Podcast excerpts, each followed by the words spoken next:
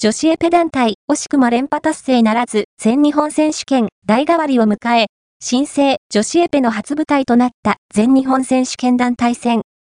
準決勝の中京大戦では苦戦を強いられたものの、この一戦にのみ出場した、佐藤琴美、政治経済学部よねん一関第二が、主将としての意地を見せ、決勝に駒を進めた。